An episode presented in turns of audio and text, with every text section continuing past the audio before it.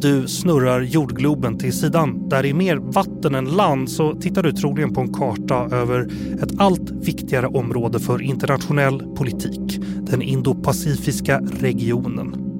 Här finns gas och fisk, men framför allt några av de viktigaste handelsvägarna i den nya världsekonomin. Så vilka är storspelarna i det här området?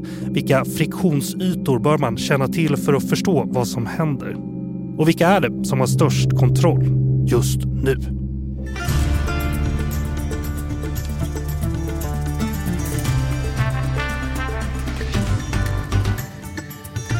Du lyssnar på Utrikespolitiska institutets podd Utblick och jag heter Jonas Lövenberg. Ett område som fått ny betydelse i internationell politik är den Indo-Pacifiska regionen. Alltså landområden runt två hav snarare än hav runt ett landområde. Som den vanliga kartbilden brukar se ut för regioner där makt centreras. Flera länder har nyligen arbetat med eller redan antagit nya strategier för det här området. Bland annat för att hantera den upptrappade militära närvaron och för att säkra viktiga handelsvägar. Men vad är det egentligen som pågår och varför händer det här nu? för att hjälpa mig och er att förstå allt snack om Indo-Pacific, vad det handlar om, har jag med mig Åsa Malmström Ronges, programchef för Asienprogrammet på Utrikespolitiska institutet. Välkommen Åsa! Tack så mycket. Och även Henrik Ketan Aspengren, senior analytiker och projektledare för Nordic India Relations vid Asienprogrammet. Välkommen Henrik! Tack! Nu sa jag det här väldigt långa i Indo-Pacifiska regionen och jag sa även Indo-Pacific. Vad, vad, tycker ni man ska säga? Man ska ju inte blanda engelska och svenska ibland, men kanske behövs ibland. Vad tycker ni? Ja, jag håller med dig att man ska nog inte blanda engelska och svenska så mycket. Men det är ju lättare på något sätt att säga Indo-Pacific. Indo-Pacifiska är lite längre omständligare. Ja. Så i dagligt tal så säger vi nog Indo-Pacific för det mesta. Precis, vi får se vad jag har blandat friskt här i manus då så vi inte, ska, inte något uttryck ska känna sig eh, bortglömt. Vi börjar här då, men vad är då Indo-Pacific för någonting? Åsa, vad säger du? Ja, det är, på sätt och vis är det inte ett nytt begrepp utan det har ju pratats om, eh, historiker har använt det här begreppet i hundra år, började de prata om för redan hundra år sedan. Det fick ny aktualitet år 2007 när Japans dåvarande premiärminister Abe Shinzo besökte Indien. Och han höll ett tal där, där han pratade om the confluence of the two seas. Han menar då att de här två oceanerna hänger ju ihop. Och han pratade mycket om hur Japan och Indien har gemensamma intressen av den här regionen som binder samman dem på olika sätt.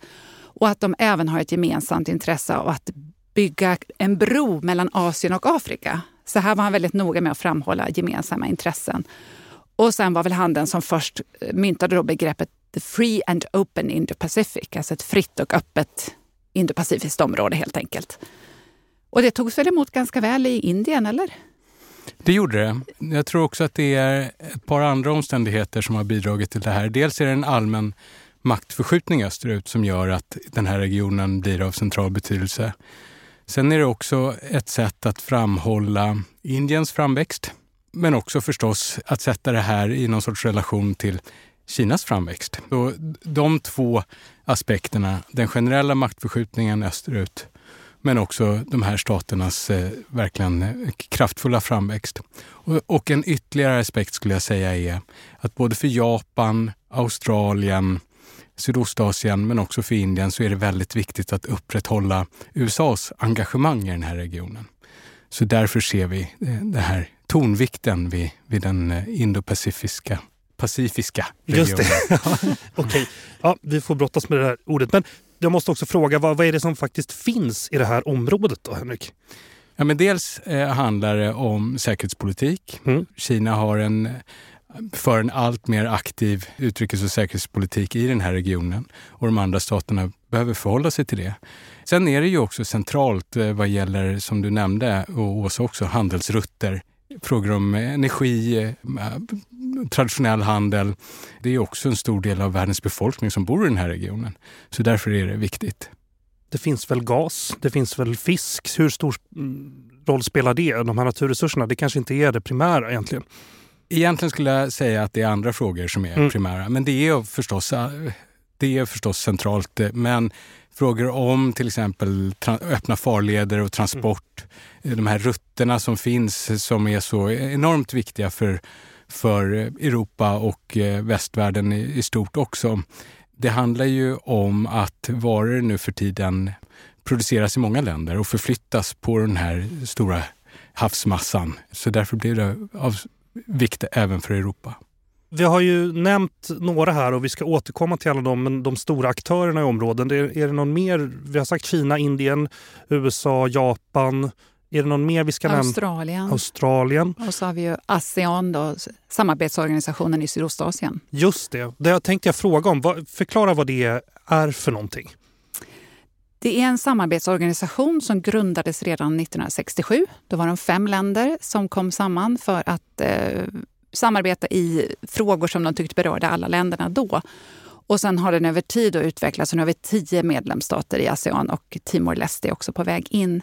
Och det rör sig framför allt mycket om ekonomisk integration. Det är där man har kommit längst med samarbeten. Då, att sänka tullar på inbördeshandel och kunna då, man har också ingått ett antal handelsavtal också med andra länder, som ASEAN som en enhet då, och motparter. Sen finns det en säkerhetspolitisk aspekt här som jag tror vi kommer tillbaka till. Den var viktig när ASEAN-länderna grundades. Framförallt grundarländerna ville också samarbeta närmare för att motverka kommunismens utbredning i Sydostasien. Mm -hmm. Mm. Men man har inget särskilt aktivt säkerhetspolitiskt samarbete. Man pratar mycket med varandra, man har mycket dialog med andra men det är inte så att man är någonstans är på väg att utveckla något militärt samarbete eller något sådant. Bara för tydlighetens skull här. Förkortningen betyder alltså The Association of Southeast Asian Nations. Mm. Oj, det är också svårt att säga.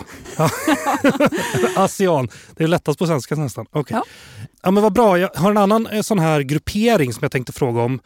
Quad. Vad är det för någonting, Henrik?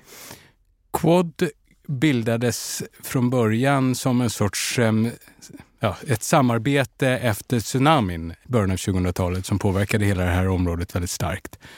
Det består av um, Indien, Australien, Japan och USA.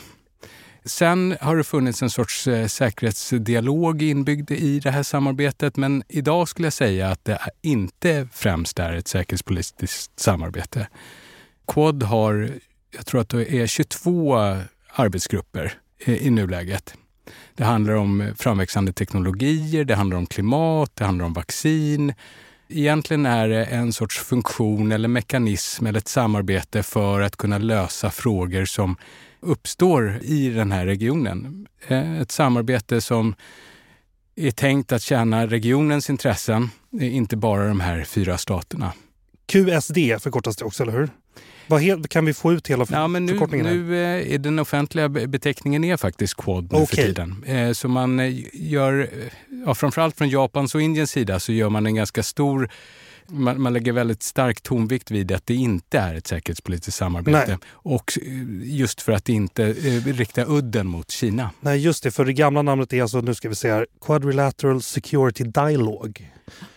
QSD. Det är ingen som säger det så ofta, låter det som. Nej, nej det är just de här civila funktionerna mm. eller civila arbetssätten som är det viktiga. Mm, mm. Och en ytterligare aspekt här som är viktig är att det har, den här organisationen är ett väldigt flexibelt sätt att samarbeta. De har inget sekretariat någonstans till exempel. Utan eh, det är de här arbetsgrupperna och sen så jobbar man också i, genom toppmöten. Okej. Okay. Mm. Finns det några fler sådana här akronymer vi ska känna till eller allianser eller grupperingar som, för att förstå det här området bättre? Vad säger ni? Det finns ganska många organisationer som har växt fram för det här ja. handlar också om ett nytt sätt att arbeta multilateralt. Okej. Okay.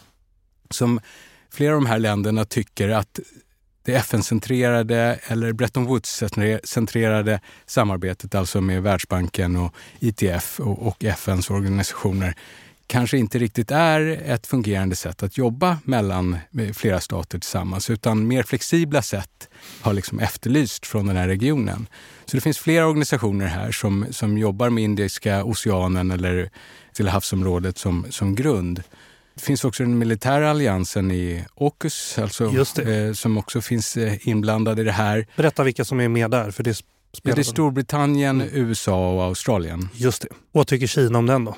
Åsa kan komplettera ja. här, men Kina, Kina har ju eh, haft en hel del åsikter, mm. både om Quad och AUKUS förstås. Mm. Man ser flera av de här initiativen som ett sätt att eh, om, omringa Kina helt mm. enkelt. Så att det finns en, har funnits en ganska stark kritik mot den här typen av samarbeten. Och sen kan man väl lite säga att AUKUS ses ju av vissa som ett direkt svar på Kinas agerande i Sydkinesiska sjön. Mm. Där ju Kina har byggt eh, baser på korallöar ute i Sydkinesiska sjön och liksom markerat sin närvaro. Och det här kan ju lite ses som ett svar på, direkt svar på att de här andra länderna vill hålla ett närmare öga på Kinas aktivitet i Sydkinesiska sjön också.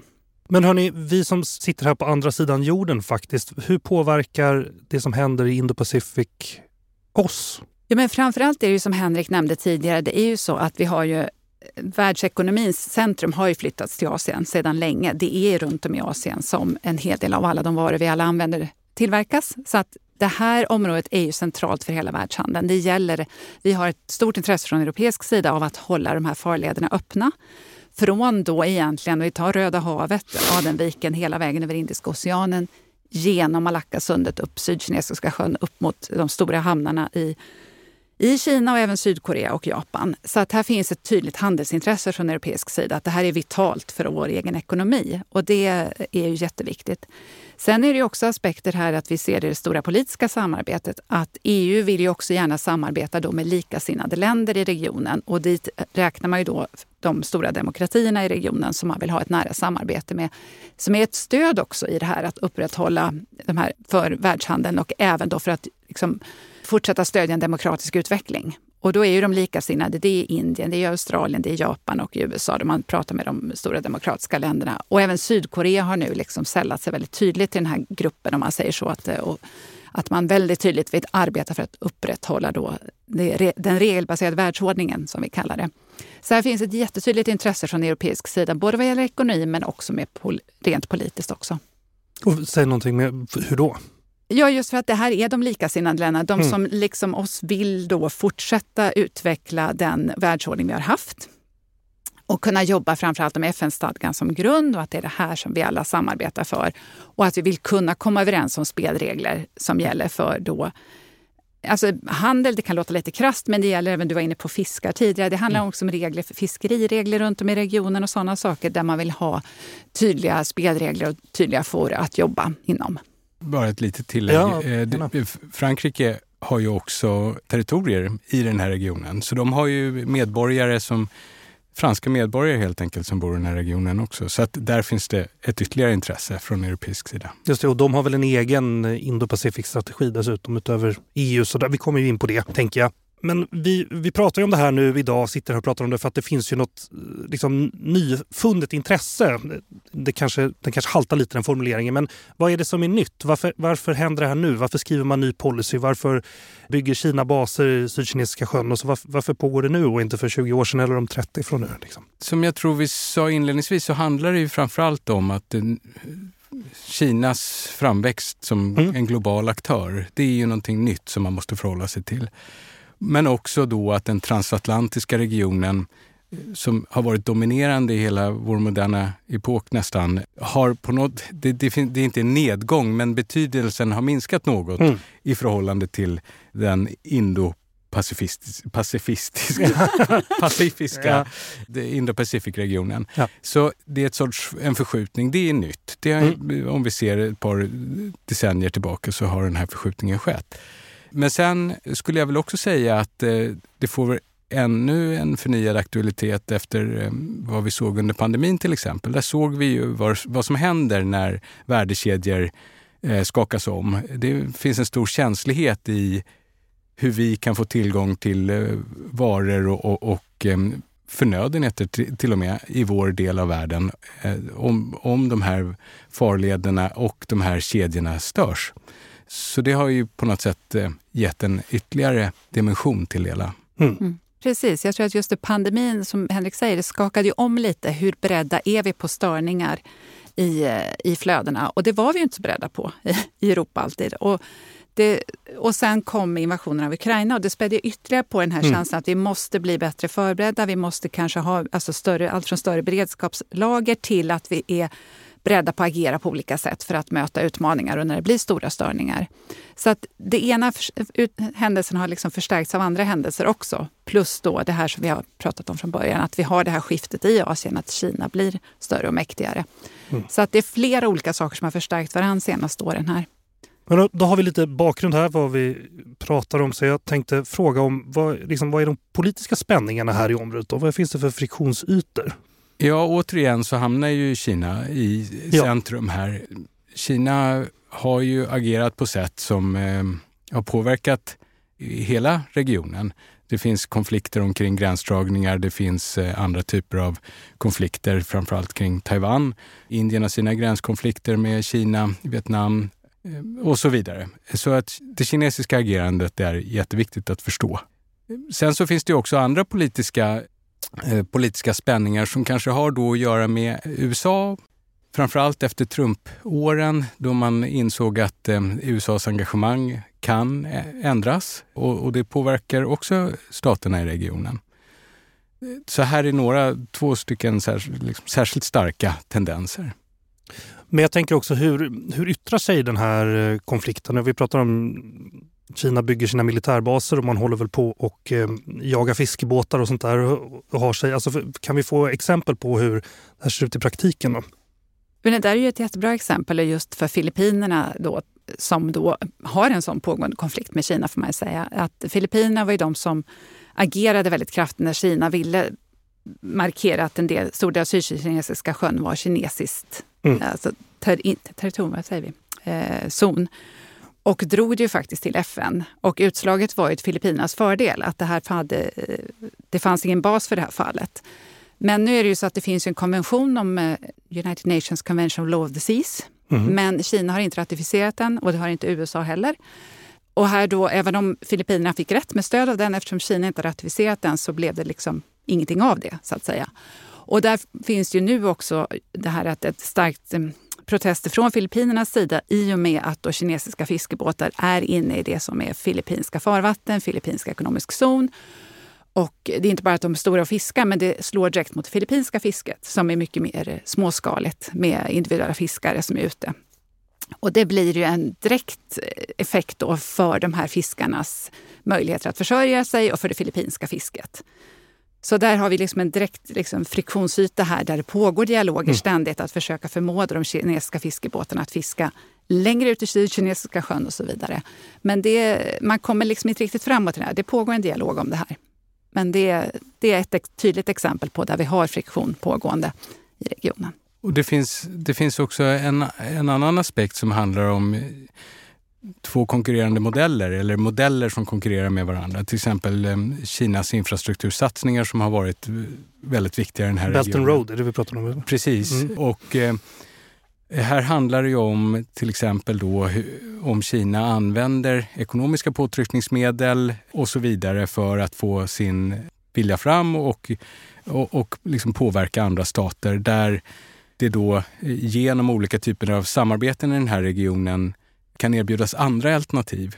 Och här kommer till exempel EU in som en aktör. Att kunna erbjuda infrastruktursatsningar, finansiering för det och så vidare. Och ge de här staterna i regionen ett alternativ till kinesisk finansiering. Så det är en annan typ av politisering av infrastruktur, av eh, vaccinleveranser eller vad det nu kan vara för någonting och ekonomiska, andra typer av ekonomiska medel. Eh, där vi ser att eh, säkerhetspolitik, traditionell politik, ekonomisk och handelspolitik, allting eh, går ihop på ett sätt mm. som det kanske inte gjorde för ett antal år sedan. Och där handlar det om att eh, USA, Europa, andra aktörer vill hitta alternativ till, till den, den kinesiska modellen. Men vad har man för chans mot Kina då? Som Europa är ju förhållandevis, även om EU är en organisation så är ju Europa en massa länder. Kina är ju ett land som kan agera på ett sätt. Vad, vad har man för möjligheter att konkurrera ut Kina i det här området? EU har ju lanserat ett flertal initiativ och det som är viktigast just när vi ser på infrastruktur det är det man kallar för Global Gateway som verkligen mm. syftar till att kunna bistå med finansiering för infrastrukturprojekt och utvecklingsprojekt. Det riktar sig inte bara mot Asien utan det är ett initiativ där EU vänder sig brett ut i världen. Men det är det tydligaste initiativet där man då samlar finansiering från olika typer av finansieringskällor. Har med de befintliga, som Europeiska investeringsbanken till exempel och även då olika länders eh, egna utvecklingsbanker eller de har kreditfaciliteter och så vidare. Så där har man samlat väldigt mycket resurser. Så det är det mest konkreta skulle jag säga när det gäller just infrastrukturområdet. Sen har ju EU, EU aktivt på alla möjliga andra områden också. Det finns ett antal initiativ där man vill samarbeta för att förbättra konnektivitet, som det nu heter. Mm. det här är också, eh, Svengelska? Ja, ja, väldigt mycket. Men här in har ju EU då under lite olika initiativ, samarbeten, till exempel med Japan där man har ett eh, Strategic Partnership Agreement, som det heter då.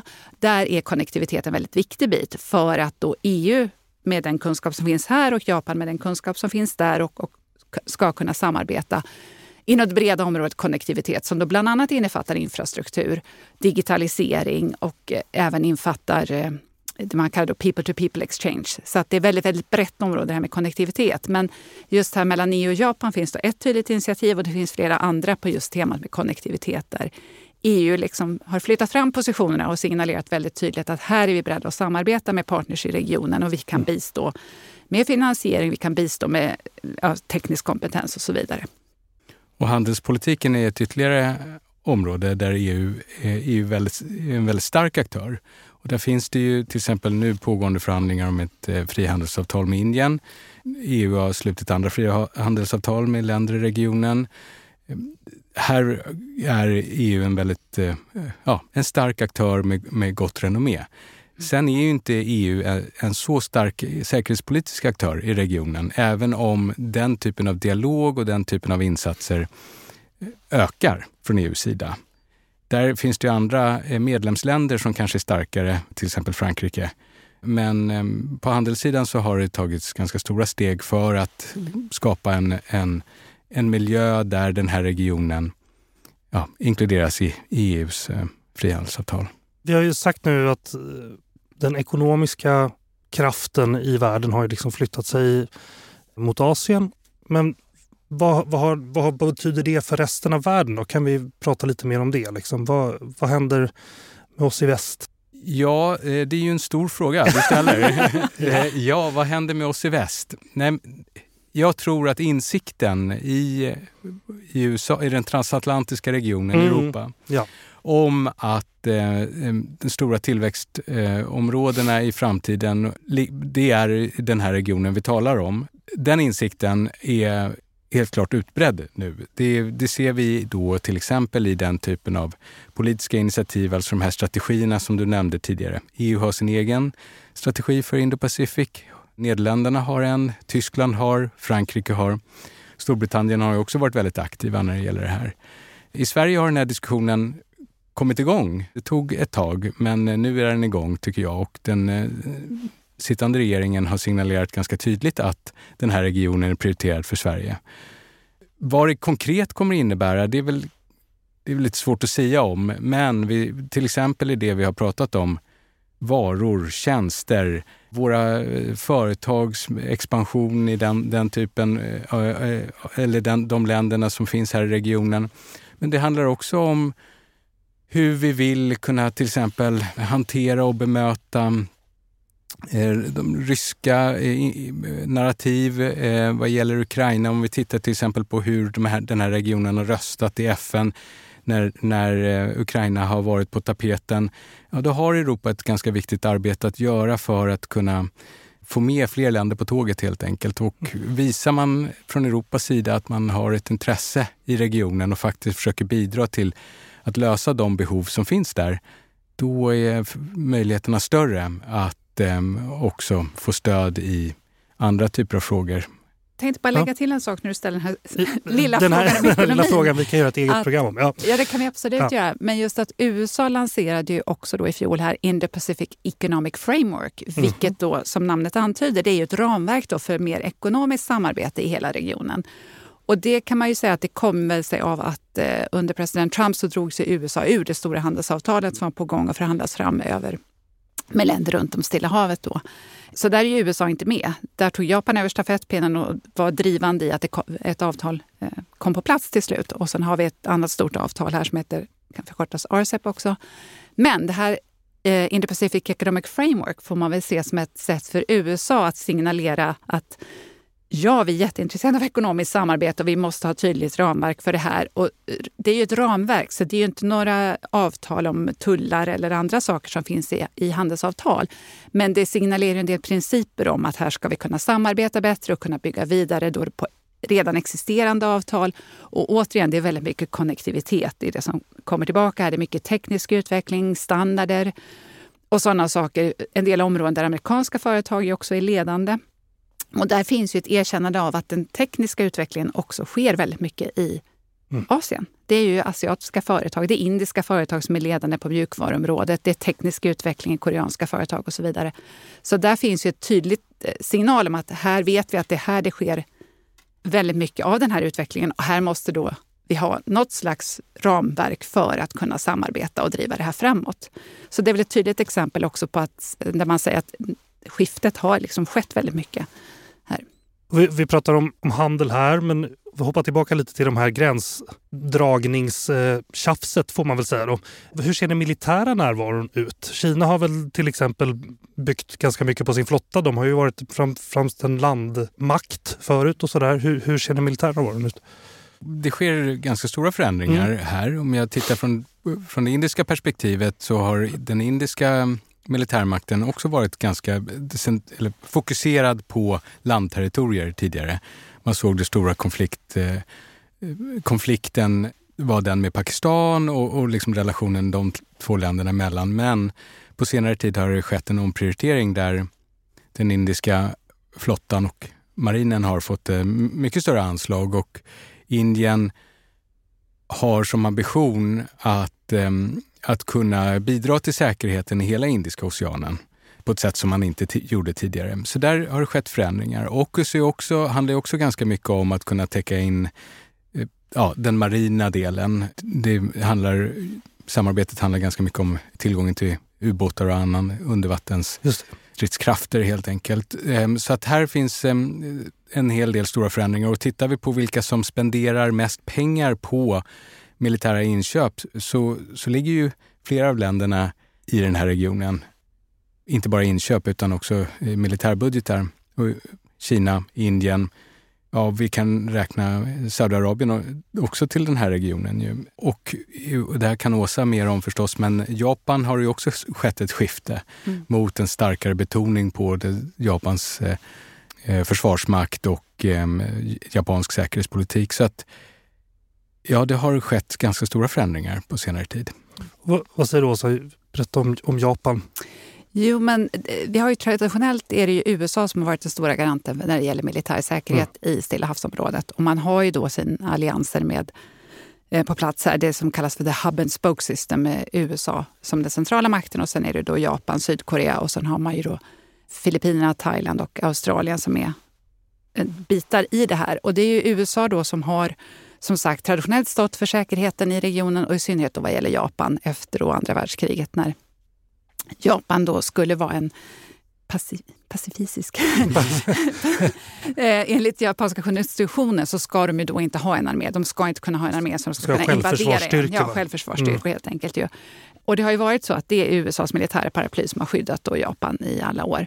Nu har ju Japan då här i december kommer en ny försvarsstrategi här där Japan då kliver framåt väldigt kraftigt och säger att man ska öka försvarsbudgeten ganska kraftigt, upp till 3 av BNP. Man ska också då kunna tolka konstitutionen. Det har man pratat om i flera år i och för sig, om hur man kan tolka den, hur Japan kan agera på olika sätt och, men ändå hålla sig inom ramen för liksom det, de ramar som konstitutionen sätter. Och det har ju också kommit till stånd delvis av allt det vi har pratat om tidigare med utvecklingen i regionen, men också då att eh, när Donald Trump var president så signalerade han lika mycket i Asien som han gjorde i Europa om försvarsutgifter. Han sa till européerna ni borde betala mer, lägga mer pengar på försvaret så ni når upp till Natos miniminivå. Och det var lite liknande budskap som kom i Asien då. Eh, vilket ju förstås skapade en liten osäkerhet där. Hur mycket kan vi egentligen då lita på, på det här försvaret? Men 3% är mycket. Natos mål, men Natos, det är väl 2% i mm, Nato? Mm, det, är, det är väldigt mycket. Ja. Okej, okay, men den här, man bygger sina flottor då och så. Alltså hur påverkar det här eh, läget i, i, i det här området då? Alltså, är det någon kapprustning eller vad är det som händer? Jag skulle inte säga att det är en kapprustning, men det är en upprustning. Ja. Eh, det är det, absolut. Vi, vi är inte inne i en spiral av, av, av kapp, eh, kapprustning, men flera länder lägger väldigt stora resurser just mm. nu på sina försvarsmakter och Precis, men ökar spänningen mellan länderna då? Eller, vad, eller bygger, man, bygger man upp de här resurserna för att spänningen redan har ökat? Är det hönan eller läget här? Ja, men, eh, det är ju som sagt eh, ett par länder som har levande gränskonflikter med mm. Kina. Indien är en av dem. Eh, det pågår gränskonflikt i Himalaya-regionen där Kina gång på gång försöker påverka den gränsdragning som finns. Och det är en, en, en oerhört stor fråga för Indien. Och vi har andra länder i regionen som också har aktiva konflikter och vi har den stora konflikten kring Taiwan det här är liksom levande, påtagliga realiteter för den här regionen. Och vi har andra icke-traditionella säkerhetsaspekter eller säkerhetsfrågor som du nämnde till exempel fiskefrågan. Det är, det är en ekonomisk fråga, det är en fråga om eh, vissa av de här länderna, det är en fråga om deras eh, försörjning för stora delar av befolkningen. Det är också en fråga om att det är en hel del oregistrerade fartyg som man faktiskt inte riktigt vet om de är fiskefartyg, eh, eh, delar av andra intressen. Det, det, pågår väldigt mycket som gör att många länder i regionen känner ett stort behov av att lägga mer resurser på sina försvarsmakter. Och eh, det, återigen så handlar det också om att eh, Trump-åren visade på att det går inte att räkna med Amerikas eh, fullt ut på Amerikas beskydd, eh, utan eh, länderna i regionen tog också steg för att kunna bygga upp sina egna försvarsförmågor. Ja, nu när vi pratar om krig och vapen här så måste vi också återkomma till hur har Rysslands krig i Ukraina påverkat relationerna i området? Då? Ja, det har ju påverkat en hel del. Vi har ju sett, eh, som Henrik var inne på, när vi tittar på hur man har röstat i FN så ställer sig länder lite olika. Vi har ju fyra länder som ställer upp på de ekonomiska sanktionerna. Det är Japan, Sydkorea, Taiwan och Singapore. Övriga länder gör inte det och de har alla lite olika skäl till att inte göra det. Och sen det har ju skett flera andra omröstningar också. Och det är väl eh, det handlar väldigt mycket om att hålla någon slags balans för många länder. Lite beroende på var de ligger rent geografiskt och hur de sen hur deras beroenden ser ut i flera led och hur deras relationer ser ut. Många länder är ju extremt in, ekonomiskt integrerade med Kina, vilket är väldigt, väldigt viktigt att fortsätta kunna ha den ekonomiska relationen med Kina. Och då måste det balanseras mot andra säkerhetspolitiska frågor och politiska ställningstaganden. Och det är lite samma, vissa länder har ju närmare relationer med Ryssland traditionellt, som Vietnam till exempel. Mm. Och som också vill balansera sina utrikesrelationer på olika sätt. Så att de har agerat lite olika, olika länder i regionen just för att de har, det ska hållas en balans här mellan alla intressen de har. Sen ser vi ju också hur den här konflikten har påverkat i flera led. Vi ser ju alltså allt från världshandelspriser på olja som slår igenom på energipriser och energifrågan runt om i regionen där vi ser att precis som i Europa så agerar länder för att förändra sina sin energimix och sådana saker till exempel. Vi ser också hur det har slagit igenom då på inflation när vi tittar på eh, spannmålspriser och sådana saker. När det har slagit i taket, då så får vi effekter även runt om i Asien. Så att vi ser de ekonomiska effekterna där också, eh, runt om i regionen. Jag tror också att vi behöver ha i bakhuvudet att eh, hur, från regionens perspektiv så har, har kommer amerikanskt och europeiskt engagemang med visst bagage. Europa mm. var stora kolonialmakter i regionen. USA har inte alltid agerat särskilt konstruktivt i regionen heller. Så det är inte ett självklart val för länderna i regionen att sluta upp på västsida av historiska skäl. Men eh, man vill heller inte bli indragen i en allt kraftigare eh, stormaktsrivalitet mellan USA och Kina, för där ser man sig själv som en förlorare. Så regionen, stater i regionen letar också efter alternativ här som inte är att sluta fullt upp bakom USA eller fullt ut bakom Kina. Här finns det sätt för EU och eh, den här regionen att, eh, att hitta varandra som någon sorts eh, mellanstora aktörer som, som alla eh, förlorar på en eskalerande stormaktskonflikt. Men och det, det hölls väl ett sånt här, EU höll väl ett Indo-Pacific forum häromåret. Då var Kina inte inbjudet. Sverige håller ju för närvarande ordförandeskapet i EU och ska leda EU Indo-Pacific Ministerial Forum i maj. Vad, vad kommer det att handla om då och vad är det som är viktigt den här gången? Dels har den här, eh, vår nuvarande regering signalerat eh, ett stort intresse för regionen och också haft det som en viktig del av ordförandeskapsagendan. Det finns eh, ett tydligt mål. Det är att upprätthålla, just som du nämnde tidigare, Parismötet, att upprätthålla det och etablera det här som ett format där EU möter representanter från hela regionen på ett samlat sätt. Det är liksom ett, ett, ett mål. Och sen förstås att fullfölja de olika frågeställningarna som lyftes i det tidigare mötet omkring säkerhetspolitik, eh, omkring ekonomiskt samarbete och andra globala utmaningar, klimatrelaterade till exempel. Nu har vi pratat om EU och eh, mycket, men vi, jag vill också att vi slänger ett öga till på USA. Kan vi säga liksom hur, hur mycket påverkar USAs politik regionen? Men väldigt mycket i och med att USA har varit som sagt den traditionella garanten för mm. säkerhet i regionen. Så att USA är ju fortfarande väldigt, väldigt viktigt. Och det är ju skulle det bli en konflikt så är det ju USA man i första hand förlitar sig på att det kommer att komma stöd ifrån, militärt stöd ifrån. Så är det ju. Att USA är liksom den starkare, om man jämför USA och EU så är USA den starkare mm. makten i regionen. Men jag tänker mer, innan Rysslands krig i Ukraina bröt ut så pratade man ju om att USA flyttade sitt fokus till Asien mer. Mm. Och att då det här som händer i Ukraina har liksom varit ett problem då för då har man inte kunnat fokusera på Asien. Alltså går, går det att säga någonting om det? Hur, vad ägnar sig USA åt nu? Är de splittrade inför den här frågan? Jag skulle säga att USAs eh, fokus eh, ligger fortfarande väldigt mycket på Asien. Det är ingen tvekan om det. Och Kina är den mm. långsiktiga utmaningen för USA. Och det är andra stater i regionen som också ser Kina som den stora eh, långsiktiga utmaningen, till exempel Indien. Så jag tror inte att, att eh, USAs intresse eller fokus på regionen kommer minska. Tvärtom. Vi har försökt reda ut hur, vad USA gör. Kinas roll pratar vi ständigt om här. Men eh, Australien då, i, i den här nya situationen, hur ser det ut för dem?